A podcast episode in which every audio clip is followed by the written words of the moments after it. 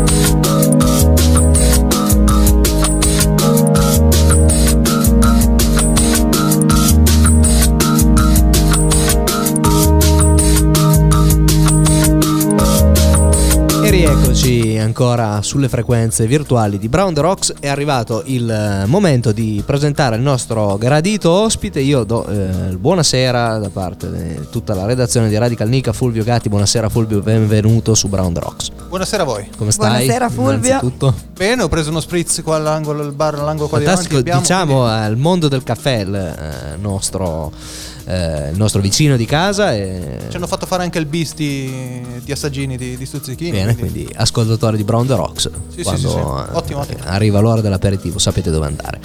Eh, bene, Fulvio, allora per me è un piacere averti qui. Abbiamo detto, siamo in realtà anche noi vicini di casa, un altro scrittore piemontese. Per me è un, um, un grande piacere averti qui per parlare del tuo primo romanzo. Esatto, fermo? esatto. No, non la tua prima pubblicazione, ma ci ehm, fermeremo anche, anche su questo. Eh, sul tuo primo però romanzo, chiamiamolo fiction, di, Sì, di fiction, La vita sociale delle sagome di cartone, che è un eh, titolo che a me eh, piace molto e io sono sempre molto attratto dai titoli, sono uno di quelli che sceglie un po' la, mm, la lettura in base, in base al titolo. Ti lascio però la parola così ci dai le linee guida di quello che sono quella che è la tua narrazione, poi lo approfondiamo. Ok, eh, dovendolo definire in pochissime parole, è un noir editoriale, anche se l'etichetta noir vuol dire tutto e poco. Potremmo addirittura dire che è un horror editoriale, visto che c'è in, in trasparenza sullo sfondo un certo John Carpenter. Sicuramente c'era nella, in quella che era la prima versione della storia.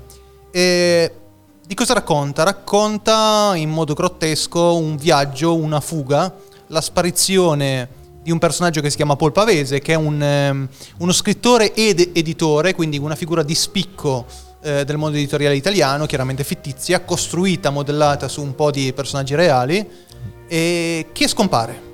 E la sua addetta stampa, nonché dipendente, nonché allieva principale, lo va a cercare tra le pieghe dei di, di alcuni suoi racconti ritrovati, nonché eh, nel territorio di origine. Cioè, ho giocato un po' su questa dicotomia tra città e province, quindi c'è Castelvecchio Tanaro, che è un po' la mia Castle Rock. Castle Rock, per chi legge Stephen King, sa perfettamente che questa città fittizia a cui Stephen King fa capitare le peggio cose nel corso del tempo, la distrutta, invasa dai vampiri, e cose del genere. Diciamo non è proprio un posto ta- tranquillo eh, do- dove Ci andare a ritirarsi. Ci ambienta le storie di Stephen King, purtroppo. eh, io se fossi un sindaco di una località Eh. di qualche tipo, arriva Stephen King e dici no, Ecco, via, no, via, eh, via. eh, Non è gra- è un po' come, come la cittadina della signora Fletcher, no? dove muoiono tutti. Peggio ancora, peggio o- ancora, esatto, esatto. O quelle di Don Matteo, dove ci sono decine di omicidi che nemmeno a quarto giaro. Esatto, esatto, esatto.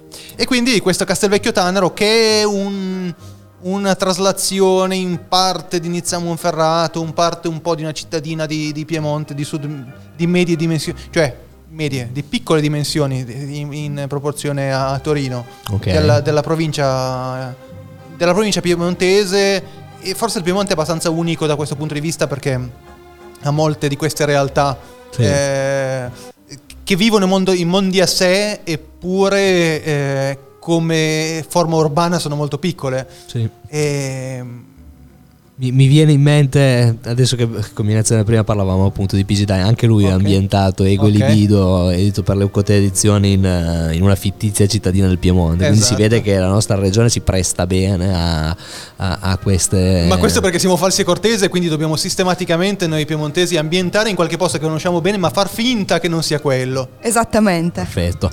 Bene, Sempre. allora ti interrompo così mangiamo- mandiamo il prossimo pezzo, perdonami. La, Ma se anche mangiamo va bene lapsus, eh. Esatto, perché lo- l'ora è, è quella che è. Ci riprendiamo tra poco eh, da dove ci siamo lasciati con la vita sociale delle sagome di cartone di Fulvio Gatti.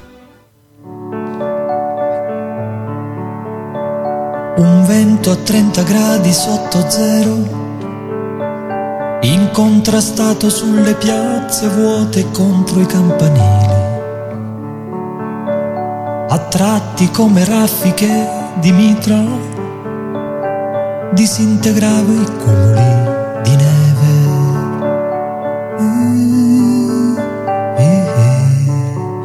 E intorno ai fuochi delle guardie rosse accesi per scacciare i lupi e vecchie coi rosari. E intorno ai fuochi delle guardie rosse accesi per scacciare i lupi e vecchie coi rosari. Seduti sui gradini di una chiesa, Aspettavamo che finisse messa e uscissero le donne. Poi guardavamo con le facce assenti la grazia innaturale di Nijinsky.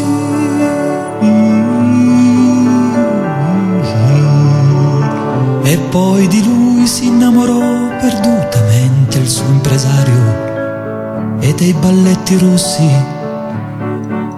E poi di lui si innamorò perdutamente il suo impresario e dei balletti russi. L'inverno con la mia generazione, le donne curve sui telai vicine alle finestre. Un giorno sulla prospettiva Nevsky, per caso vi incontrai Igor Stravinsky.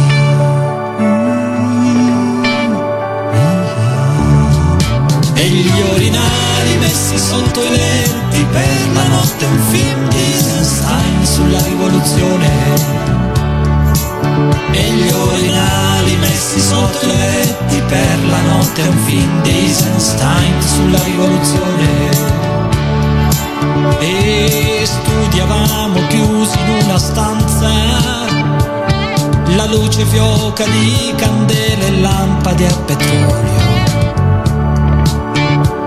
E quando si trattava di parlare, aspettavamo sempre con piacere.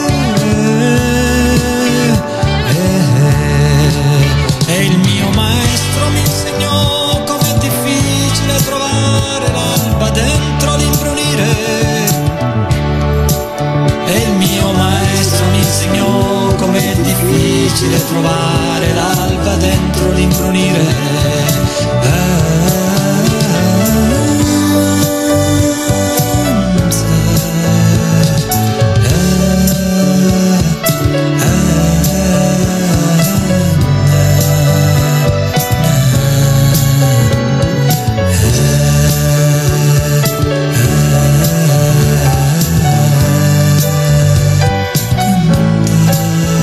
rieccoci qui ancora su Brown The Rocks Radical Nick in compagnia di Fulvio Gatti. Dunque Fulvio ci eravamo eh, fermati raccontando che appunto è il tuo, il tuo La vita sociale delle sagome di cartone, un eh, noir eh, di tipo editoriale ambientato in questa fittizia città che però ha delle fattezze vagamente riconoscibili qua in, eh, in Piemonte. Esatto. E Ma l'intero mondo editoriale fa da sfondo perché una delle, delle cose che colpisce quando chiacchiero cercando di venderlo alle fiere è che comincia il salone del libro, ma non è un salone del libro fittizio, cioè se ci hai lavorato, se ci ci hai passato uno o due giorni lo respiri. il salone Eh, del libro, un salone del libro conosciuto, Sì, diciamo. sì, sì, sì, ok. sì, cioè il salone del libro di Torino, no, no, non, il- eh, è senza mai citato come tale e, e inizia proprio così, inizia con eh, il bailamme eh, pre-fiera, che è qualcosa che chi ha vissuto e chi ha lavorato in una casa editrice sa che è una specie di, di eh, girone infernale Esatto. de- de- nella fretta e nell'ansia dei corrieri. Esatto, esatto. L'equivalente se lavori nel mondo del fumetto è Lucca Comics and Games. Voilà, penso Eh, esatto, chi, è, chi è su entrambi i mercati ha sia maggio che, che novembre. Auguri. Eh, esatto. Eh, penso, non lo so, chi Tunue che fa tutte e due, credo. eh, immagino che in- poveri dipendenti. Natale e Pasqua sono che quelli. Quei, quei mesi lì sia, sia un, un gorgo veramente, veramente infernale. Le tue scadenze sono quelle. E quindi cioè, inizia questo salone del libro anche con immagini forti direi, Esatto. senso che credo che quando dicono che bisogna leggere le prime dieci pagine ed essere attratti qui almeno per i miei gusti eh, letterari eh, e, e non solo, non perché sia un amante de- genere in sé, eh, ma, eh, Ma questo finché non diciamo che cosa succede non si eh, capisce. però voglio assolutamente lasciare Ok. che, che sia l'ideatore a, a esplicare Ma perché il- la scena iniziale appunto a questa conferenza, diciamo una conferenza stampa del ministero, quei momenti solenni del Salone del Libro con il ministro dei beni culturali, eh, assessore alla cultura di Torino e chi più ne ha più ne metta, e direttore del Salone del Libro giustamente, e nel pieno di questa conferenza in cui tra l'altro viene annunciato un altro elemento importante della trama, che è che i libri da, da quel momento in avanti saranno venduti, saranno eh, omaggiati a ogni cittadino italiano 200 pagine mensili gratuite per combattere l'analfabetismo funzionale. Questo è lo spunto eh, di speculative fiction, di fatto questo è un elemento eh, non, è- non esiste, ma io poi faccio i conti con le conseguenze. Ok. E che abbia a che fare con quello che succede o meno, eh, a seguito, nel pieno di questa conferenza stampa, un, un personaggio che scopriamo, che è il- più o meno il terzo o quarto personaggio introdotto, eh, che è l'editor in chief della Favola Nuova, che è la casa editrice di Paul Pavese, sale sul banco, sul banco dei relatori e mm, si dà da fare con le sue funzioni corporali in supremo Espleta gesto di le, spregio. le, le funzioni corporali proprio. Eh. Benissimo, io sogno questo, sogno intanto che si regalino 200 pagine per combattere l'analfabetismo funzionale e soprattutto sogno che un editor eh, evacui su, su un tavolo davanti a- al ministro dei beni culturali. Sono cose che non possono succedere davvero perché in quel momento uno avrebbe un attacco di stitichezza. Però mi, per mi perdonerà Nicola La Gioia, il direttore eh, del Salone del Libro, ma eh, nel bene nel male, purché se ne parli. Noi andiamo a sentirci il prossimo pezzo e torniamo ancora in compagnia del nostro ospite tra pochissimo, sempre su Brown the Rocks.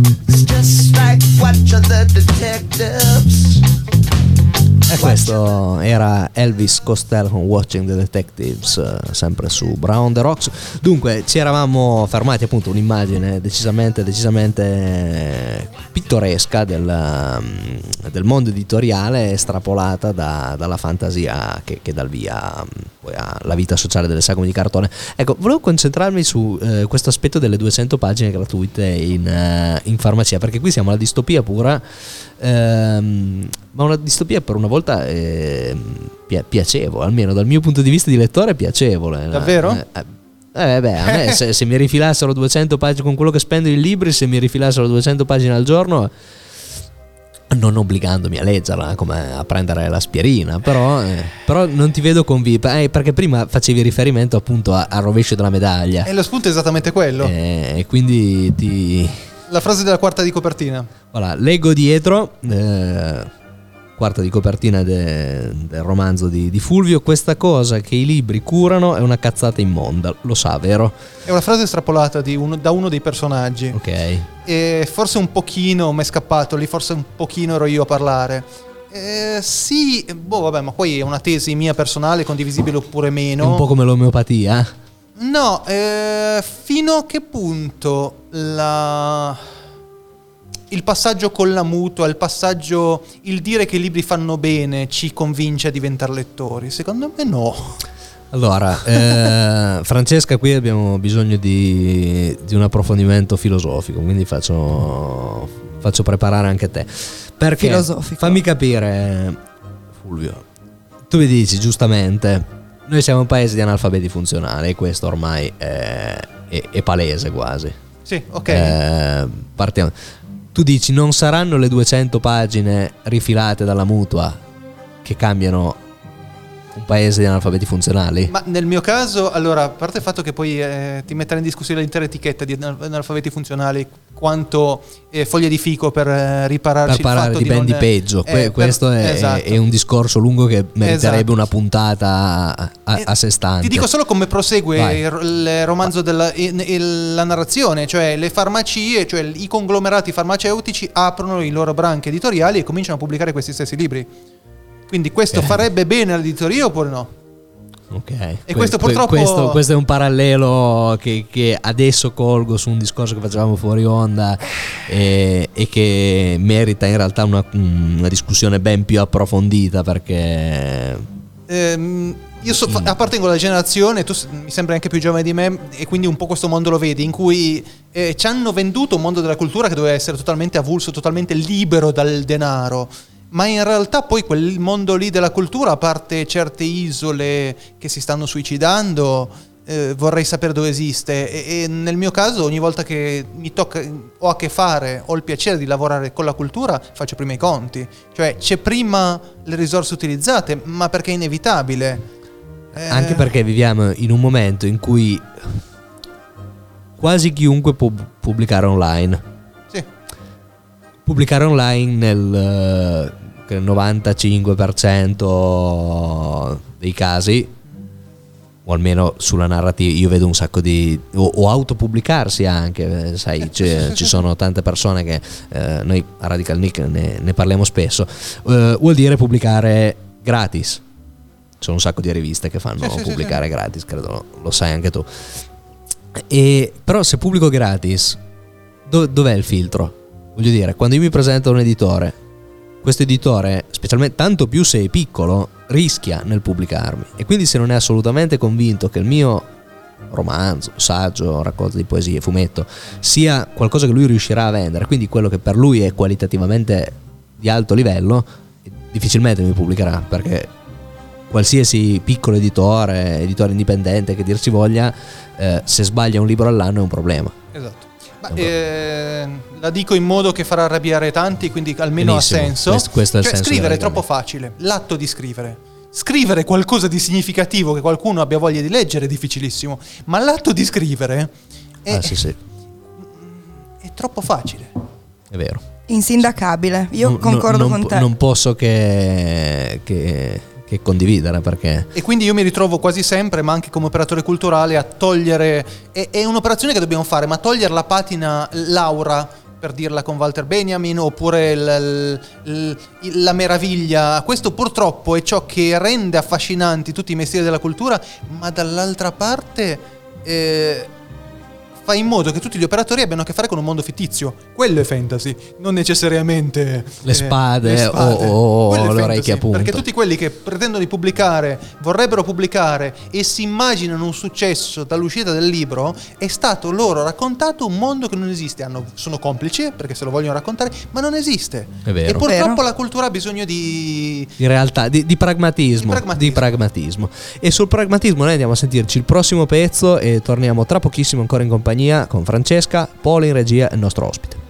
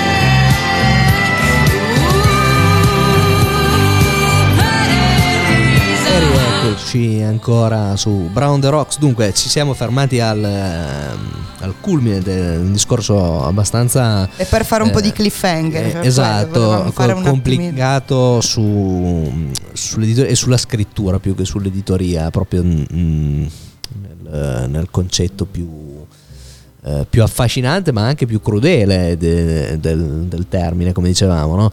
Ehm, ti, ti chiedo, vabbè, perché è un tema abbastanza ricorrente al quale poi qui ci siamo collegati in maniera un po' collaterale, però la, la tua opinione sulle autopubblicazioni e, e- e non dico gli editori a pagamento perché quelli per me cioè, sono proprio fuori classifica. No, gli editori a pagamento è chiaramente qualcuno che ti dà un servizio ancora minore, non sta facendo, non sta lavorando per te. Il suo modello di business è... eh, La stamperia. Esatto, è comprare, fare, trovare dei- delle persone che paghino per avere il proprio nome stampato su dei libri. L'autopubblicazione, soprattutto nel modello che si sta formando negli Stati Uniti, l'indie- li chiamano indie authors, con Amazon, non necessariamente è negativa nella misura in cui tu devi essere, tu autore, sei con te stesso ancora più, e la parola crudele c'è, ehm, nei confronti di quello che fai. Eh, se davvero tu vuoi così tanto lavorare con la scrittura da analizzarti gli algoritmi di Amazon e vedere che questa settimana, questo mese va Supernatural Harem e scrivi una storia di un harem soprannaturale, se- se hai quel tipo di crudeltà con te stesso, di professionalità tale, perché no? Ho amici che lo fanno, negli Stati Uniti ho amici che ci vivono facendo quello. Perché a quel punto li tagli completamente tutti i guardiani di soglia, tutti, tutti gli, gli intermediari. Ma a quel punto lì tu devi già saperlo che quello che scrivi ha un interesse per qualcuno. E la maggior parte di, di chi si autopubblica eh, lo fa perché non ha avuto nessun confronto con editor, col mondo editoriale, anche solo con degli È scrittori. stato rimbalzato da decine di, Ma di magari- editori, ma- magari, o, o magari semplicemente non sa come funziona. Esatto, non ha, avuto, non ha avuto un vero riscontro, non ha quell'umiltà di capire quel discorso che dicevamo che scrivere è facile e, e che quello Però- che devi fare è scrivere una storia che a qualcuno interessi, aggiustando pian piano nei- nel dialogo con altri eh, le comunità di scrittori, in questo sono meravigliose se, se sai ascoltarti. Vero. E, e quindi devi essere ancora più, an- più- più realista del re. Eh, che a questo- da questo punto di vista allora è meglio, visto che nessuno ci si arricchisce o in pochissimi ci si arricchiscono perché in realtà è una combinazione molto particolare, trovare il pubblico, trovare un pubblico sufficientemente ampio che ti permetta di fare solo quello. Ehm, visto che il- quello è un jackpot, allora tanto vale dialogare con un buon editore, medio, piccolo, che innanzitutto ti dice "Eh, è un buon libro, lavoriamoci in questa maniera, diamoci quel titolo, mettiamoci questa copertina, allora a quel punto è Eh, a- meglio. autopubblicare con Amazon, come dicevi tu, studiando l'algoritmo, eh, qui diventa veramente l'apoteosi del, um, del non romantico, cioè diventa un lavoro quasi di qu- quasi Puro- di fabbrica, cioè di, di- puro di- artigianato, di se- artigianale, se, se cioè, dalla- mettiamolo così. all'altro ampio del, lato dello spettro mettiamo arte, poi non sarà mai, non sarà mai l'uno o l'altro, però è puro artigianato delle parole. E, e- e infliggertelo da solo... eh, può essere crudele. Anche perché tu magari que- questo mese, quest'anno, perché il trend è... Non so, io penso a me, eh, a me piace, eh, e, e ho avuto la fortuna di pubblicarli, eh, scrivere di distopia, di noir, eh, magari mi troverei a fare i conti a dover scrivere di eh, teen idol o, o di fantasy. Questo o è già qualcosa che qualunque autore professionista fa, una riflessione di cui mi sono accorto. E ho pubblicato due racconti sul mercato americano e, e- e- mi rendo conto che in realtà quasi nessuno dei miei amici li vuole leggere, perché in realtà poi sono dei fantasy, sono dei racconti fantasy adattati a quel mercato. E a- agli amici farei leggere questo romanzo qua. Ma non tutti gli amici, probabilmente ci sono altri per cui nonostante tutto anche questo romanzo qua, i, i miei amici nerd che vogliono il- la, mm, eh, la battaglia o, lo- o il pulp eh, o l'elemento noir qua non ce lo trovano. Allora paradossalmente eh, sono anche lontano dai loro gusti anche con questo romanzo qua. Chiusa- per chiudere la, pare- la parentesi, in realtà tanto non potrai mai accontentare tutti. Meno Il male, punto da una che parte meno male. devi riuscire, dip- dipende cosa vuoi fare con la scrittura. Penso che, che sia un'analisi eh, interessante. Ovviamente sparisce, ma l'hai messo in chiaro subito e anche giustamente dal mio punto di vista sparisce qualsiasi elemento eh, romantico, della- cioè nel senso che la figura del bohemien eh, che scrive, cioè è, molto è una combinazione di, ehm, di casualità molto Ma difficili. lì poi dovremmo anche capire di Wesley Smith, uno degli scrittori americani con cui ho studiato, che lui vuole eh, assolutamente essere un pulp writer. Lui, pur essendo un contemporaneo, ha una sessantina d'anni, lui vorrebbe essere come Robert Howard di Conan, lui vorrebbe scrivere tot parole al giorno, andare come una macchina, una storia dietro l'altra. eh. E lui però eh, dice che eh, Hemingway, quando parlava delle 40 stesure, prendeva per il culo tutti perché in realtà era una rockstar dell'epoca Hemingway. Quindi le 40 stesure o il fatto che scriveva in piedi tutte le cose era mitologia personale perché Hemingway in quel momento era una rockstar prima che il rock fosse inventato. Però eh, la mitologia degli scrittori deve essere mh, sganciata dalla possibilità poi di, di farne un mestiere davvero. Sì.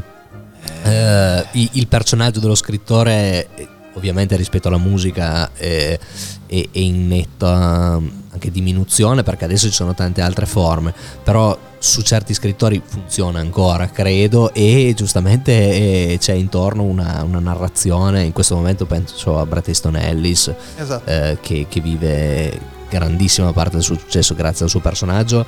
E, e mi fa anche ridere quando lo si critica dicendo "Oh, no ma vuole fare il personaggio. No ma quello è cioè il pacchetto è quello. Esatto. il pacchetto è quello. No- non- è autocelebrativo. Ma, Ma lui probabilmente è quello che- è quello che gli- ti quando ti, risponderebbe. approcci a leggere Alice non sai che, che Alice è, è- è come criticare eh, non lo so eh, Sorrentino perché è barocco e, e allora che, eh, co- cosa lo guardi a fare È se- parte se- della sua presenza sul mercato. e quindi è- il, il discorso è, è effettivamente complesso. Noi andiamo a sentirci il prossimo pezzo, torniamo tra qualche minuto ancora su Brown the Rocks.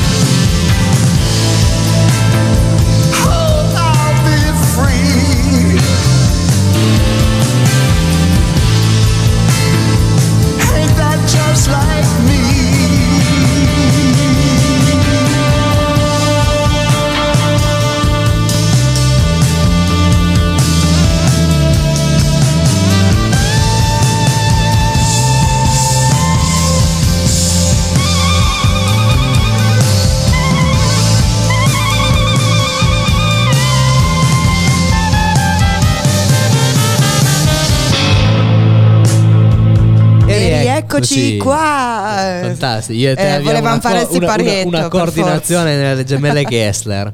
Vabbè.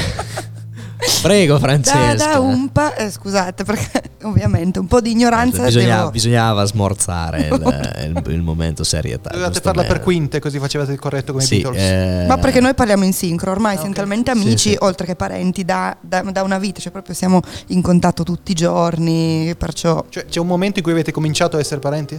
No, però non lo sapevamo. No, in realtà c'è un momento in cui l'abbiamo scoperto, però anche abba- cioè, mh, intorno ai 13 o 14 anni. Sì, io con- Qu- sì, quindi sì. abbastanza eh, tardi per scoprire di avere un cugino. Sì, io eh. con i miei genitori ero andata a trovare, che poi è sua zia. Non credo che questo sia il focus della puntata. Vogliamo andare avanti con la No, domanda. no, ma va bene, va bene. Su, Ma un attimo, cioè, smorziamo un attimo i toni della conversazione. Non abbiamo mai detto effettivamente al nostro pubblico come io e te siamo così in, in confidenza, in relazione, no? Eh, pre- prego, veloce però. Perché- no- non racconterò l'aneddoto in tutte le sue sfumature, ovviamente. Eh, ok. Comunque, in ogni caso, mh, guardo la foto di Nicola che era a casa di questa signora che è nostra zia e ho detto ma come mai c'è la foto del mio amico Nicola qua? Lei fa "Eh, semplice perché è mio nipote e allora lì abbiamo scoperto che le nostre nonne sono cugine.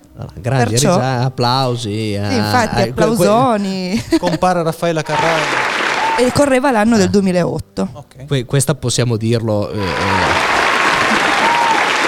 Beh, eh, ci non- sta.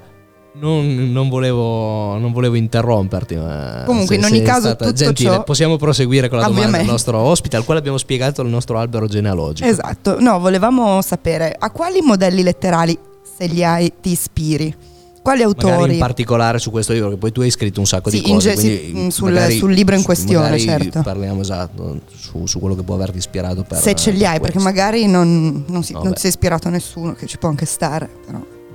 Ma non è questione di non ispirarsi a nessuno, quanto di leggere, masticare, digerire quantità- una quantità di storie eh, Poderosa. poderosa. Eh, beh, per Quindi, cioè, alla fine su, su questa storia specifica, alla fine devo tirare in ballo un amico che è Gianluca Morozzi, scrittore prolificissimo, bol- identificato con la città di Bologna.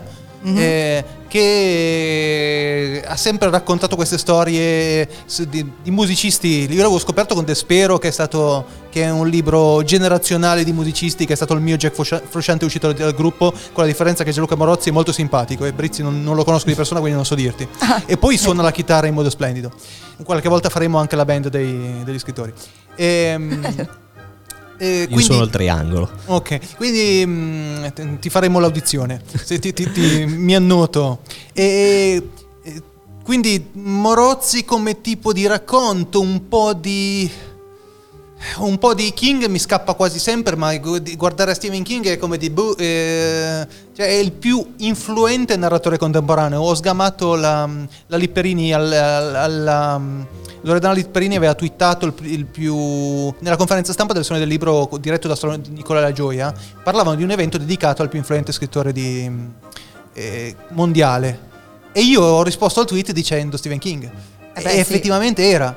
Perché poi in realtà il problema, come sempre, non puoi fare valutazione di merito, ma se parli del più influente, cioè in- in- usi la parola importante nel senso di influente, Stephen King purtroppo, cioè purtroppo per fortuna, come permeabilità della sua narrazione, per la sua capacità di nar- raccontare la componente gera- generazionale, raccontare un'epoca, raccontare le paure, raccontare l'adolescenza, a me scappa questo se, se, eh, rileggendomi qua e là mi scappa qualche kingata nella prosa questo me ne accorgo nel- nella costruzione del periodo ogni tanto che, che è pure una sciocchezza perché scrivendo in italiano eh, emulare una prosa in, in- In inglese tradotta sembra- non ha senso Sì, storpia un po', però. Però tutto Però tu che lo rileggi e lo sai, magari non in prima battuta, ma nella seconda lettura. Eh, e- ti dico, qui mi è scappata, la kingata eh, Bello, hashtag Kingata, mi è Eh, piaciuto. esatto.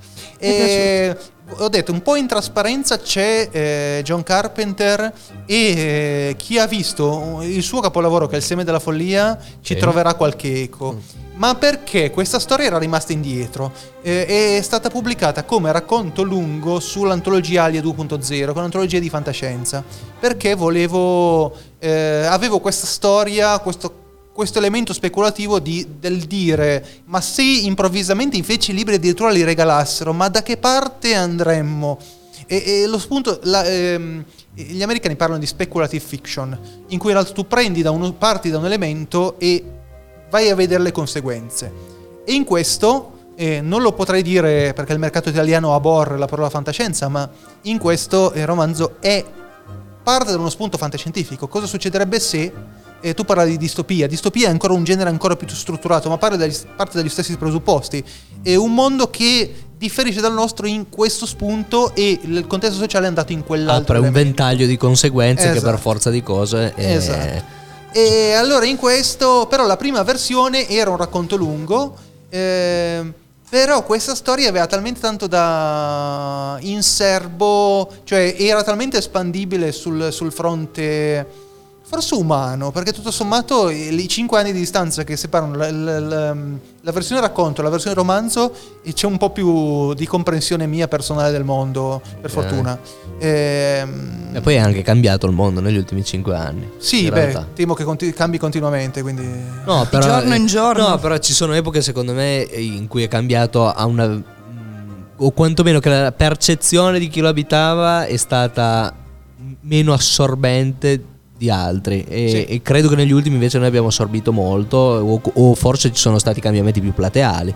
Sì, boh... eh, e questo per forza di cose io vedo che la narrativa lo, lo assimila tutto. Siamo tutto assolutamente bombardati. Quindi e- per assurdo e questa è una cosa che mi ha detto quest'estate Jonathan Coe quando l'abbiamo intervistato questa è un'epoca che per scrivere eh, si presta bene perché succedono tante cose.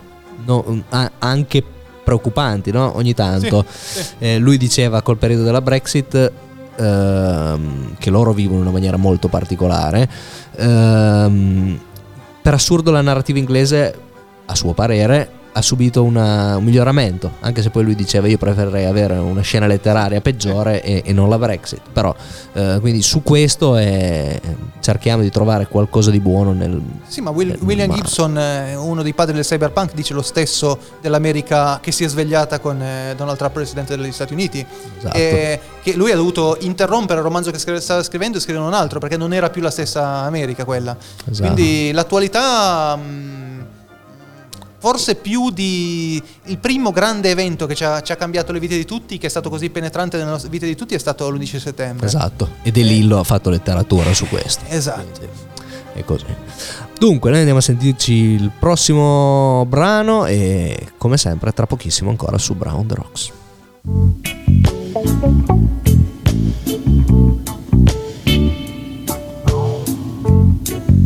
Beat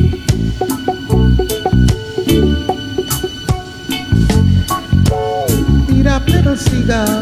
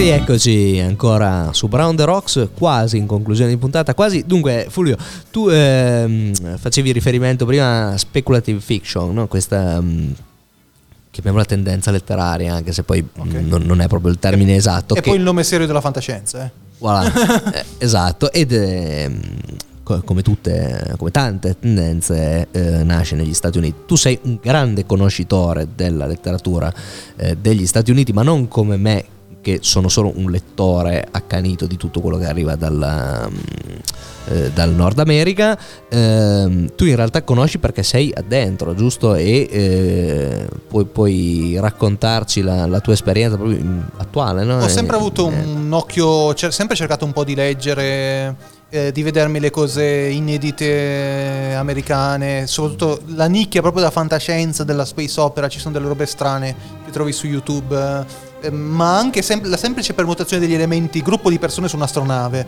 che negli ultimi, ne- negli anni 2000 ha prodotto cose veramente strane, tipo Farscape, tipo Lex, LXX, una coproduzione tedesco-canadese, ehm, cose veramente strane. Le trovi tutte su YouTube perché poi sono, è anche morto uno dei creatori. Così. Mi è sempre interessata la fantascienza, eh, la fantascienza spaziale, il fantastico. e- da Philip Dick Esatto, in poi. in là, sì, eh, con per me come generatore George Lucas, cioè Star Wars è il mio fantasy, che so che è definizione opinabile, ma la vastità di universo eh, futuribile, le varie razze, eccetera, per me sono ciò che eh, l'epica contemporanea, la narrazione contemporanea, non per niente eh, Star Wars adesso è stato venduto come proprietà intellettuale a una cifra invereconda alla Disney e e- e- è tra tutte le serie, tutti i franchise cinematografici il più... eh, quello che ha più aspettative il motivo per cui in realtà si, auto- si sta autodistruggendo, ma questa è un'altra storia. E due anni fa, eh, avendo questa passione nerd, questa voglia di guardare dietro le quinte, mi sono regalato eh, un corso di scrittura negli Stati Uniti, eh, pungolato da un'amica che, si, che è indie author per il, mon- per il mercato americano. Lei scrive Ok, da parecchi anni in quello inglese. di cui parlavamo prima. E, ehm, lì semplicemente per me la curiosità era intanto conoscere un po' una comunità di scrittori, eh, sperimentare l'inglese sul posto parlando di quello e vedere un po' quali erano le tendenze del mercato. È molto interessante perché ehm, il mercato comunque della fantascienza del fantastico anglosassone non è eh, per noi non esiste come mercato, cioè non esiste uno scrittore pro- professionista che pubblichi quello e sono pochissime le case editrici specializzate, ma anche negli Stati Uniti è una nicchia. Ok. E essendo nicchia, che cosa è successo? Gli scrittori di medio, eh, di medio profilo, un nome per tutti, che è il presidente dell'organizzazione per cui- presso cui ho studiato, che è il Superstars Writing Seminars, si chiama Kevin J. Anderson. Kevin J. Anderson è arrivato in Italia da noi tradotto solo con i romanzi di Star Wars, di X-Files e di Alien. Perché ehm, è uno scrittore molto prolifico, molto bravo, ma con la sua produzione originale non è arrivato, non è arrivato in Italia. Gli scrittori come Kevin J. Anderson, all'assottigliarsi un po' del mercato, cosa hanno fatto? Hanno cominciato a diventare ibridi. Un po' pubblicano per grandi case editrici, un po' sono- hanno i loro marchi editoriali che pubblicano su Amazon, che vendono in maniera indipendente. E creano questi momenti aggregativi di studio così. Eh, l'ho fatto come sfida. eh, ammetto che l'idea di scrivere in inglese eh, è stimolante ma fa paura perché dici come riuscirò a scrivere in un'altra lingua. E la barriera semplice, ciò che mi sono detto è che non rius- tanto non, riuscir- non riuscirò mai non, mai, non avrò mai desiderio di fare letteratura. Però ho delle storie da raccontare che sono, per quel mercato lì, sono addirittura cercate e da noi poi non sapresti cosa fartene. E uno dei personaggi a cui sto lavorando è un meccanico spaziale che va in giro per l'universo a aggiustare cose. E lo scrivi in un romanzo in Italia, vai a finire per un piccolo editore, fai 30 copie e te lo tieni. Tanto vale te lo tieni, non spendi neanche i- il Certo, tempo per scriverlo. Rimane in un cassetto. eh. E mm, il fatto che una storia del genere, con questi elementi fantastici così, se imbrocchi la strada giusta, trovi il pubblico pian piano, se va bene fai una serie di libri e comunque vieni pagato. eh. Se va molto bene ti compro i diritti. In questo momento con la guardia delle piattaforme streaming eccetera c'è una grande ricerca di contenuti usciti su altre, che hanno già un pubblico in altre piattaforme. Certo. E questo è interessante. c'è il rischio di fare il botto. O quantomeno È, un- la- o è una quantomeno- lotteria ancora più grande, però è divertente, in un certo senso stimolante competere col mercato che è il mercato dei mercati. Cioè, se eh, eh, pubblicare negli Stati Uniti significa veramente sfidare i migliori. E giocare giustamente in Serie A, eh, con, con- Serie con tutte eh, le difficoltà e le soddisfazioni eventualmente del caso. Abbiamo due minuti, ti chiedo ancora due parole su Tuco perché so che è una cosa importante e mi fa piacere parlarne. Ok. E d'altra parte, il motivo per cui non riesco a buttare la chiave, chiudermi in camera e scrivere, che è quello che vorrei fare o forse no, è che eh, nel frattempo mi occupo, è una forma di scrittura anche quella, l'organizzazione di eventi, la creazione di festival originali e uscendo un po', togliendo un po' di quella patina di polvere dal mondo culturale, cercando di arrivare a tutti o possibilmente a tante persone interessate. Tanto. Ehm, Tuco è una mia creatura, quest'estate ad agosto ha fatto il quarto anno ed è un festival di satira, un po' costruito attorno a quella tendenza che abbiamo al sud del Piemonte di alla presa in giro. Ehm, Tuco, eh, la prima edizione era nel 50 anni del Buono, il Brutto e il Cattivo, ma anche avevo appena visto Breaking Bad e Tuco è uno dei cattivi di Breaking Bad. Ehm, E, Breaking Bad è un testo di satira pazzesco perché parla di un professore che per curarsi le cure si mette a spacciare. Ehm, cioè, Più eh, satirico di così. Esatto. E, e quindi l'obiettivo lì era uscire un po' dagli schemi che satira vogliono Vauro Forettini solo le vignette, ma tanti modi grotteschi di rivedere la realtà. E, ed è divertente perché Tuco si reinventa di anno in anno, lo reinventiamo, io e il, il mio manipolo di, di- di- di sopravvissuti. E perché abbiamo avuto, per esempio, il secondo anno una tavola rotonda di come formata da feudalesimo e libertà, commenti memorabili e lercio. E i- i- gli insulti che si sono tirati tra di loro, però erano veramente il- lo stato maggiore della satira, Della satira web. italiana E- web in questo momento. Ehm, quest'anno ci siamo poi sta diventando un po' più difficile fare satira nel senso non basta più lo sberleffo abbiamo bisogno di qualcosa di più raccontato e quest'anno infatti il, il più apprezzato eh, un artista da scoprire è stato Massimiliano Loizzi che è uno degli attori del collettivo Il Terzo Segreto di Satira Voilà. ma va in giro come autore e monologhista e ci racconta lui il suo monologo, una frase per tutti, che lui dice non mi preoccupa il Salvini in sé, mi preoccupa il Salvini in me. Che vale tutto. Allora, vabbè, a Radical Nick c'era una regola, eh, ma... non parla di politica. Eh, Ok. no, non- C'erano anche tante no, regole non che abbiamo già infranto, un- perciò un no nome in problema. particolare perché Ah, come ok, tu ok, sai in. Italia qualsiasi intervista dove esce Ah, poi sì, diventa sì, automaticamente sì. tutta Ma la nostra da- puntata diventa su Parliamo d'altro, parliamo- ma infatti l'ho detto l'ultimo sul foto finish. Grande. Il discorso interessante era che eh, le- la satira, l'umorismo, il grottesco è un buon modo per vedere gli altri lati della realtà e Tuco è una creatura di cui vado fiero perché ehm, essendo un festival in un paese, perché Calamandrana è un paese, eh, posso davvero sperimentare, provare e, e artisti passati da Tuco cominciano già a farsi più nome pian piano. Segnatevi un nome come Roberto Mercadini, che c'è stato il primo anno. E Mercadini sta per diventare un altro Guido Catalano, è un amico di Catalano, e- e viene da Cesenatico. E- È un erudito, è un personaggio molto particolare. Ha fatto uno spettacolo su Leonardo da Vinci eh, per l'anniversario. eh, E questo ti fa, ti fa senz'altro onore. Noi dobbiamo chiudere. Amici, comprate la vita sociale delle sagome di cartone. Fulvio, io ti ringrazio. Partecipate a Tuco. Grazie Francesca, grazie a Bolin in regia e ci sentiamo la settimana prossima. Ciao. Chic sulla bici, odio tutti i tuoi radical chic sulla bici, Nico, tu mandi pure un coppa WhatsApp con un vocale. Tu romanzo che hai fatto. È una latrina. Radical Nick Show.